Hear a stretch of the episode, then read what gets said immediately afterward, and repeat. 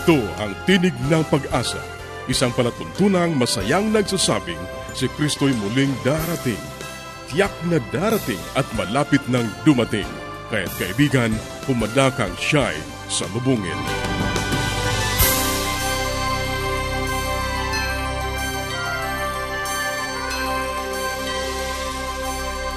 Binabati natin ang ating mga kaibigan at mga tagapakinig sa iba't ibang lugar na naaabot ng ating palatuntunan. Maraming salamat sa inyong patuloy na pagsubaybay. Ito pa rin ang Tinig ng Pag-asa, ang programang hatid sa inyo ng Adventist World Radio. Sa inyo na hindi pa nakatatanggap ng mga aklat at mga aralin sa Biblia na aming ipinamimigay, maaari pa rin po kayong makipag-ugnayan sa amin. Sumulat lamang sa Tinig ng Pag-asa, P.O. Box 401, Manila, Philippines. Tinig ng Pag-asa, P.O. Box 401, Manila, Philippines. O mag-email sa tinig at awr.org. Tinig at awr.org. Maaari ka rin mag-text sa Globe 0917-1742-777. 0917-1742-777. At sa Smart 0968-8536-607.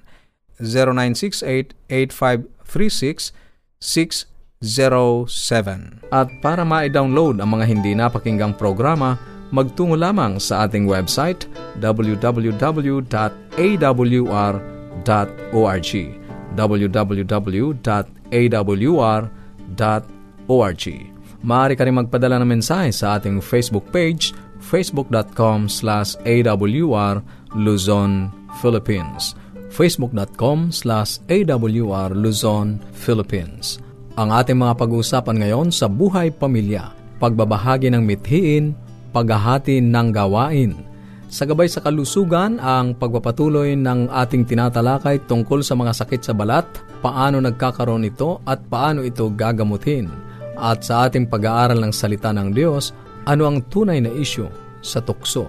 Yan ang ating mga tatalakayin dito pa rin sa Tinig ng Pag-asa. Manatili kang nakikinig.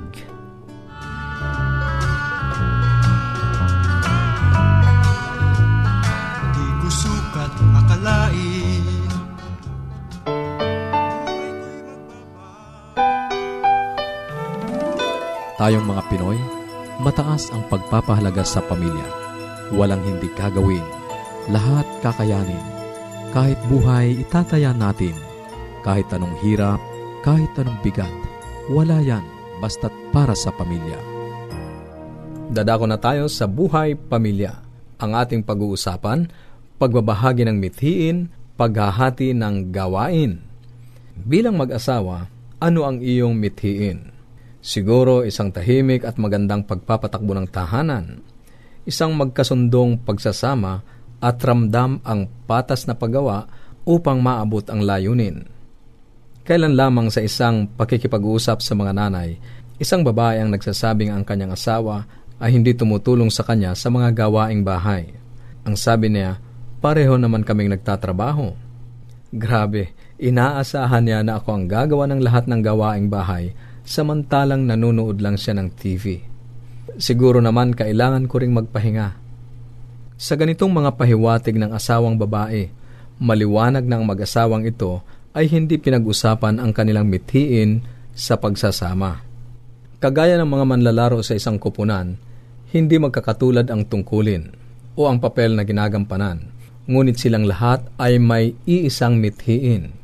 Pare-pareho at magkakasama silang gagawa upang abutin iyon. Ang bawat isa ay may hiwalay na gawain, ngunit sila ay nagkakaisa sa pangunahing layunin. At ang pagsasamang mag-asawa ay ganun din. Magkakaiba ang bahaging ginagampanan sa tahanan, subalit magkakasama at nagkakaisa sa paggawa upang abutin ang pangunahing mithiin.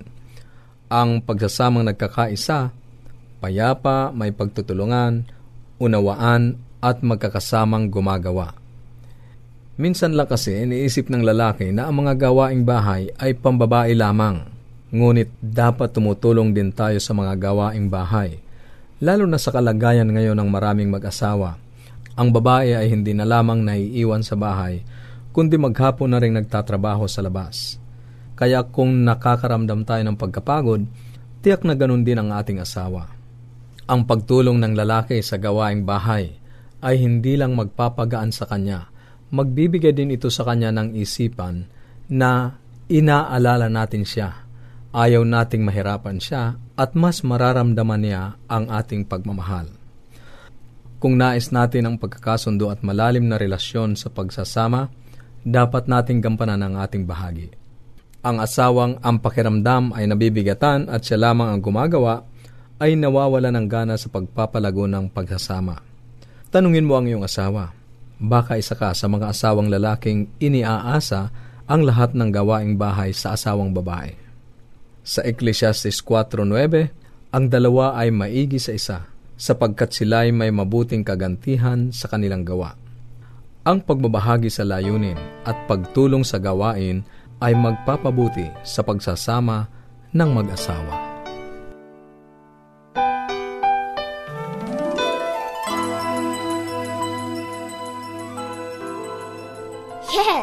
Dad and Mom are coming. I wish my parents will come too. The best way to spend time? It's with family. Adventists care.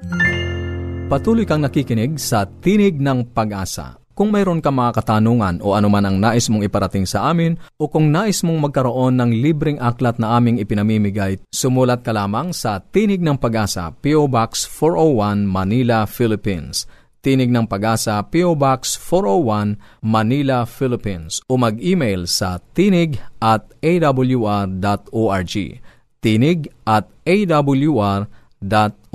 Maaari ka rin mag-text sa Globe 0917-1742-777. 0917-1742-777. At sa Smart, 0968-8536-607. 0968-8536-607. Susunod, ang gabay sa kalusugan. Magandang araw po sa inyong mga tagapakinig. Sana po ay nasa mabuti kayong kalagayan. Ang biyaya nawa ng Panginoon ay laging nasa inyo at huwag po sana kayong nagsasawa ng pakikinig ng ating programa. At sa portion pong ito ay ako po si Dr. Linda Limbarona. Makakasama niyo po ako lagi. At ito pong mga nagdaang araw ay pinag-uusapan natin ang mga sakit sa balat at pinag-uusapan po natin yung mga nakakahawa. At ngayon meron na namang isa tayong pag-uusapang bago. Ito po ay napakakaraniwan at minsan ay hindi na to pinapansin ng ibang tao. No? Madalas nakikita ko sa daan, sa sasakyan, kahit saan ay may mga taong meron itong sakit na to, ngunit ito ay parang bahagi na ng buhay nila. Ngunit alam ba ninyo, ito ay nakakahawa. Alam po ba ninyo kung anong tinutukoy kong sakit? Ito po ay an-an, no? Tinatawag po nating an-an or tinea versicolor. Ang tawag nito sa English or sa medical terms, tinea versicolor. At ito po ay yung kulay puti, no? Namumuti po, lalo na sa ating mga Pilipino. Tayo po ay mga brown ang balat natin at ito po ay namumuti. Ngayon, yun naman pong mga tao na medyo mapuputi sila or mistisuhin ang balat nila, ano po ang appearance nito? Ito ay medyo darker brown kesa sa balat nila o di kaya ay parang namumula, lalo na po kung medyo mainit ang araw. Alam niyo ito ay isang klase ng fungus or may germs po yan sa loob, no? Uh, sinabi ko nga, ang fungus ay parang yung mga lahi ng amag. Ngunit microscopic at balat ang tinitirhan. Alam po ba ninyo ito ay tumitira dito sa may ilalim ng balat natin or sa loob ng balat, ngunit hindi na siya nakaka-penetrate pa sa mas malalim. So talagang sa balat lamang ito at doon na siya tumitira or dumadami. At wala pong reaksyon na nagaganap sa balat, kundi parang nandyan na siya kaya madalas ay hindi pinapansin. Ano? Although merong iba very sensitive ay nangangati o kaya karaniwan ang dahilan kaya pupunta sa doktor ay dahil hindi magandang tingnan ito. No? Makikita po ninyo sa katawan. No? Karaniwan sa katawan dito sa may leeg, sa may ilalim ng tenga, sa may batok, doon sa mga areas na pawisin na naman, ano, sa kilikili, o di kaya ay sa katawan, ano, ito ay parang mga patsi-patsi, no? Flat ito eh, kaya patsi-patsi lang ang tawag dyan at parang mapa. Kung ito'y susuriin ng malapitan, ito ay parang ang paligid ay parang mapa. Ibig sabihin hindi pantay-pantay na bilog, kundi parang mapa ang kanyang borders at ang kanyang kapaligiran at minsan ay medyo may nagbabalat or nag scaling Yung parang nagtutuklap ang balat, no? Pag kinutkot mo yan, parang may kaliskis pa. Yan ang tawag, may kaliskis, no? At sino ang mga karaniwan na namang magkakaroon nito?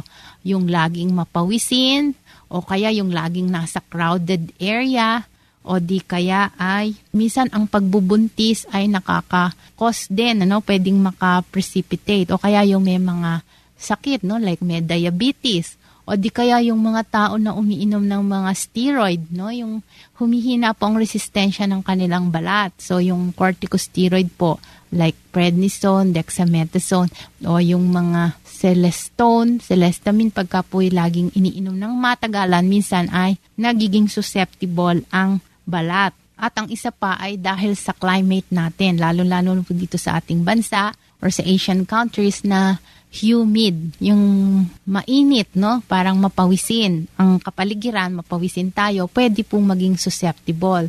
So karaniwan po yan sa ating kapaligiran at pag nadikit sa ating balat ay pwede ring tumubo. Ngunit kung malakas ang ating resistensya, eh hindi naman po tayo maaapektuhan. So ang mainam po niyan, once na na-detect na ninyo, nakita ninyo, naligo kayo, nagpupunas kayong katawan na kung parang merong mapa na patsi-patsi. Kung hindi ito namumuti, kung maputi naman kayo, medyo parang namumula-mula to or brown siya, ay maari pong ito ay tinatawag nating an-an. Eh, gamutin na po natin para hindi na kumalat at nang hindi pa tayo makapaghawa sa iba. Ngayon, pag-uusapan natin sa susunod ay bakit nga ba namumuti or bakit nag-iiba ang kulay kumpara sa normal nating balat, no? Anong dahilan to? Kaya sa susunod po nating pagsasama-sama at kung paano rin to gagamutin. Sa susunod po, huwag kayong magsasawa ng pakikinig sa atin si Dr. Linda Limbarona po to at muli po tayong magsama-sama. Paging Dr. Rodriguez, you're needed at room 321. Dr. Rodriguez, Mrs. Martinez, room 321, please. kailangan na po nating i-dialysis ang asawa ninyo. New outlook and a healthy lifestyle makes a big difference. Adventists care. Ang inyong napakinggan ay ang bahaging gabay sa kalusugan at bago tayo dumako sa pag-aaral ng Biblia, muli ka naming inaanyayahan kaibigan na makipag-ugnayan sa amin. Anuman ang nais mong iparating, maaari kang mag-email sa tinig at awr.org. Tinig at awr.org o kaya ay mag-text sa Globe 0917-1742-777.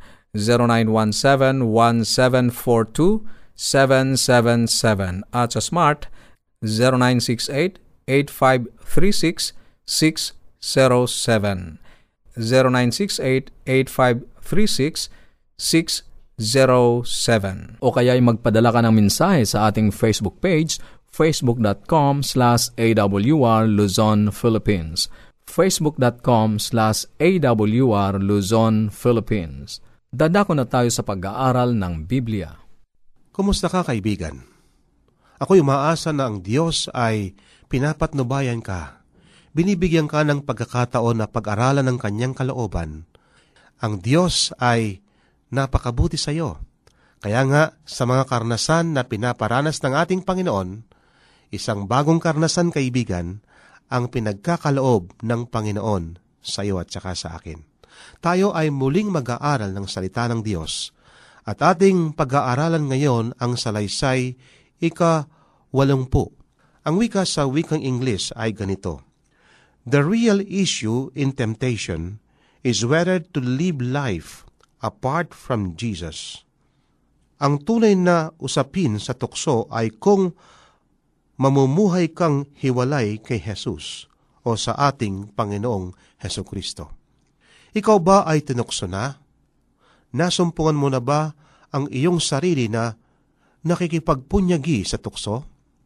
Maari pa akong magdagdag ng ibang tanong. ikaw ba ay tao? Of course, ang tugon mo sa akin, ikaw ay tao sapagkat tayo ay magkaibigan. Ang tukso ay isang katotohanan ng buhay sa lupang ito, hindi ba? At marami sa atin ay natutuklasan sa pamamagitan ng sariling karnasan na merong jablo bago pa nating natuklasan sa pamamagitan ng sariling karnasan na merong isang Diyos. Bilang isang teenager, ay ipinasya kong ang mga suliranin ko sa tukso ay matapos na. Pagdating ko sa gulang na dalawampung taon, ngunit nang ako ay dalawampung taon na, ay inakala ko na ako ay nangangailangan pa ng ilang mga taon. Makararanas ako ng kalayaan mula sa tukso pagdating ko ng tatlongpung taong gulang. Ngunit bawat bagong dekada ay may dalang sariling mga suliranin. Namumuhi akong tanggapin kong kailangan matutupad ang aking pangangailangan o ang aking mga panukala sa buhay. Ang masakit na katotohanan ay nabubuhay tayo sa isang sanlibutan ng tukso. Nang Diablo ay buhay at kailanman ay hindi niya iniiwan ang sinuman na lubos na, na nag-iisa. Ang kanyang pagpupunyagi ay katumbas lamang ng kanyang masamang hangad na kung hindi niya magawang magkakasala ang tao o ang sinuman, masisihan naman siyang nakikita kang nagdurusa. Ang tukso ay hindi kasiyasiyang karnasan. Tungkol kay Kristo ay sinabi ng Hebreo 2.18, Palibhasay nagtiis siya sa pagkatukso, siya'y makakasaklolo sa mga tinutukso. Ngunit kapag ang tukso ay nagwakas sa pagkabigo at pagkatalo at pagkakasala, ang pagdurusa ay higit pang lumulubha. Kung matutuklasan lamang natin kung paano maiwasan ang tukso, masasagot natin ang isang pangunahing katanungan na itinatanong ng maraming tao. Madalas na ang mga paraan iminumungkahi para maiwasan ang tukso ay nakasalig sa kung gaano ang kapangyarihan ng kalooban ng tao. Ang tila mabisa para sa malakas ay wala namang bisa para sa mahina. Sa pag-aaral natin ng paksang ito, tandaan natin mula na ang kasalanan ay hindi nababatay sa ating pag-uugali pinag-aaralan nating ang katotohanan na ang kasalanan, isahan, ay pamumuhay ng hiwalay kay Kristo, at ang mga kasalanan, maramihan, paggawa ng mga maling bagay, ay bunga ng pagkahiwalay na iyon. Sa gayon ding paraan, makabubuo tayo ng pagkakaiba ng tukso. Isahan, ang tukso na mabuhay na hiwalay sa pag-araw-araw na relasyon kay Kristo at mga tukso, maramihan na may kinalaman sa mga muling gawa o maling gawa o maling pag-uugali. Kung ako ay pakikipagpunyagi sa mga tukso, maramihan, ano kung ganon ang aking tunay na suliranin? Ito ay ang kakulangan ng palaging pagtitiwala sa Diyos. Kaya, ginagawa ng Diablo ang lahat upang mahiwalay tayo sa ating Panginoon, sa ating relasyon sa Kanya, sapagkat doon lumalago ang ating pagtitiwala sa Diyos. Kaya nga, ang nais ng Diablo tayo ay mapahiwalay sa Diyos. Kung magagawa ng Diablo na piliin nating mabuhay na malaya mula kay Kristo Jesus, ang mga tukso, maramihan ay magiging matagumpay na tulad ng karaniwang pangyayari. Ang kaluluwang umiibig sa Diyos ay kumukuha ng lakas sa Kanya sa pamamagitan ng palagiang pakikipagniig sa Kanya. Kapag naging kaugalian na ang kaluluwa ng pakikipag-usap sa Diyos, ang kapangyarihan ng Diablo ay mawawasak sapagkat si Satanas ay hindi mananatiling malapit sa kaluluwang nananatiling malapit sa Diyos. Kaya tiyakin natin na sa simula pa na ang tunay na usapin sa tukso ay mabuhay ng hiwalay kay Kristo. Kung ikaw ay napaubaya sa tukso na simula ng bawat araw na walang oras sa panalangin at pag-aaral ng salita ng Diyos, kung ikaw ay nabubuhay ng malayo sa Panginoong Hesus, ikaw ay talo na sa labanan. Ang tukso ay mapagtatagumpayan lamang sa loob ng isang balangkas ng pakikisama kay Kristo. At kung ipagpapatuloy natin isaalang-alang kung paanong maiwasan ang mga tukso, maramihan dapat na laging itong nagmumula sa pagkaunawa kung paano maiwasan ng tukso. Isahan, ang tuksong mabuhay na hiwalay sa Diyos. Ngunit ang Kristiyano na araw-araw ay isinusuko kay Kristo ang kanyang sarili at gumugugol ng panahong mahatuhang makilala siya ng higit at magtitiwala pa sa higit sa kanya ay maaari pa ring makakasumpong ng isang pananagumpay laban sa tukso. Kaibigan, sa makatwid sa ating pinag-aralan na ito, tayo lamang ay maaring manalo sa ating paglaban sa tukso kung tayo ay hindi hiwalay kay Kristo. Kailangan natin ang ating malapit na relasyon sa ating Panginoon. Kung ating pipiliin kaibigan ng ating Panginoon, na siya sa ating tabi, hindi makakalapit ang Diablo sapagkat malapit sa atin ang ating Panginoon. Kaibigan, ikaw ba ay nabubuhay na merong pagkatagumpay laban sa tukso? Mahina ka ba, kaibigan? Ang kailangan mo, ikaw ay lumapit sa ating Panginoon. Bibigyan ka ng lakas, kaibigan, upang ikaw ay mabuhay na hiwalay sa kasalanan. Ikaw ay mabuhay na merong paglaban sa tukso, sapagkat ang Panginoon ang sumasayo. Kaya nga ang sabi ni Apostol Pablo sa kanyang sulat sa Pilipos, ang lahat ng bagay ang wika niya ay magagawa niya sa pamagitan ng ating Panginoon na nagpapalakas sa Kanya. Kaibigan, ang ating Panginoon ang ating kalakasan. Kung iyo lamang gagawin na sa araw-araw, iyong pag-aralan, pagbulay-bulay ng Kanyang mga salita, ikaw ay nagdarasal sa Kanya, na nanalangin, ang sabi nga ng ating Biblia, manalangin ng walang patid. Ang ibig sabihin noon, sa bawat sandali, tayo ay nakaugnay sa ating Panginoon. At pagkatapos kaibigan tayo ay sumasaksi para sa iba, ako'y naniniwala, ikaw ay mabubuhay ng isang buhay na nagtatagumpay laban sa tukso, sapagkat kapag ka tayo gumagawa sa ating Panginoon, ang ating ding buhay ay binabago tuwi-tuwi na ng ating Panginoon. Upang tayo karapat dapat sa Kanya kaibigan, tayo ay lumapit sa Kanya ng lubusan at pagkatapos ng Panginoon ay babaguhin niya ang ating buhay. Kaibigan, nag-aantay lang ang ating Panginoon sa iyo. Kung tanggapin mo siya na iyong Panginoon ng iyong buhay, ang ating Panginoon, ang siyang magbibigay ng lakas sa iyo sa araw-araw. Tayo manalangin. Mapagpala at dakila po namin Diyos. Nagpapasalamat po kami ng aming Diyos, ang aming Panginoon, sa Kanya nang gagaling ang aming lakas. Panginoon, pagpalain po ninyo ang aking kaibigan. Sampu ng kanyang mga mahal sa buhay. Bigyan po siya ng lakas. Bigyan po siya, Panginoon, ng kapangyarihan na lalaban sa anumang tukso.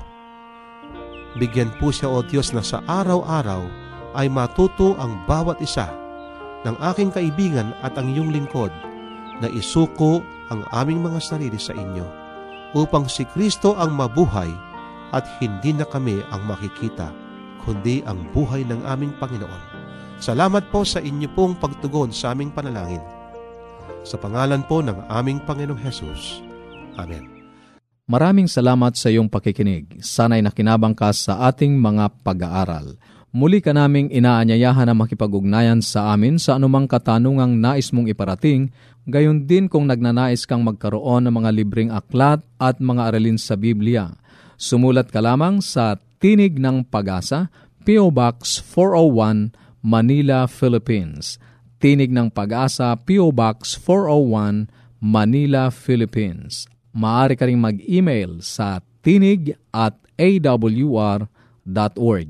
Tinig at awr.org o magpadala ng mensahe sa ating Facebook account facebook.com slash awr Luzon, Philippines facebook.com slash awr Luzon, Philippines Maaari ka rin mag-text sa Globe 0917-1742-777 0917-1742-777 at sa Smart 0968-8536-607 0968-8536-607 At upang ma-download ang mga hindi napakinggang programa, magtungo lamang sa ating website www.awr.org www.awr.org Sa mga kababayan nating nasa Estados Unidos, maaari nyo na ring mapakinggan sa inyong mga cellphone ang ating programa. Idaya lamang ang 712-432-9975 712-432-9975 ito pong muli ang iyong kaibigan, Narcaranza, pansamantalang nagpapaalam.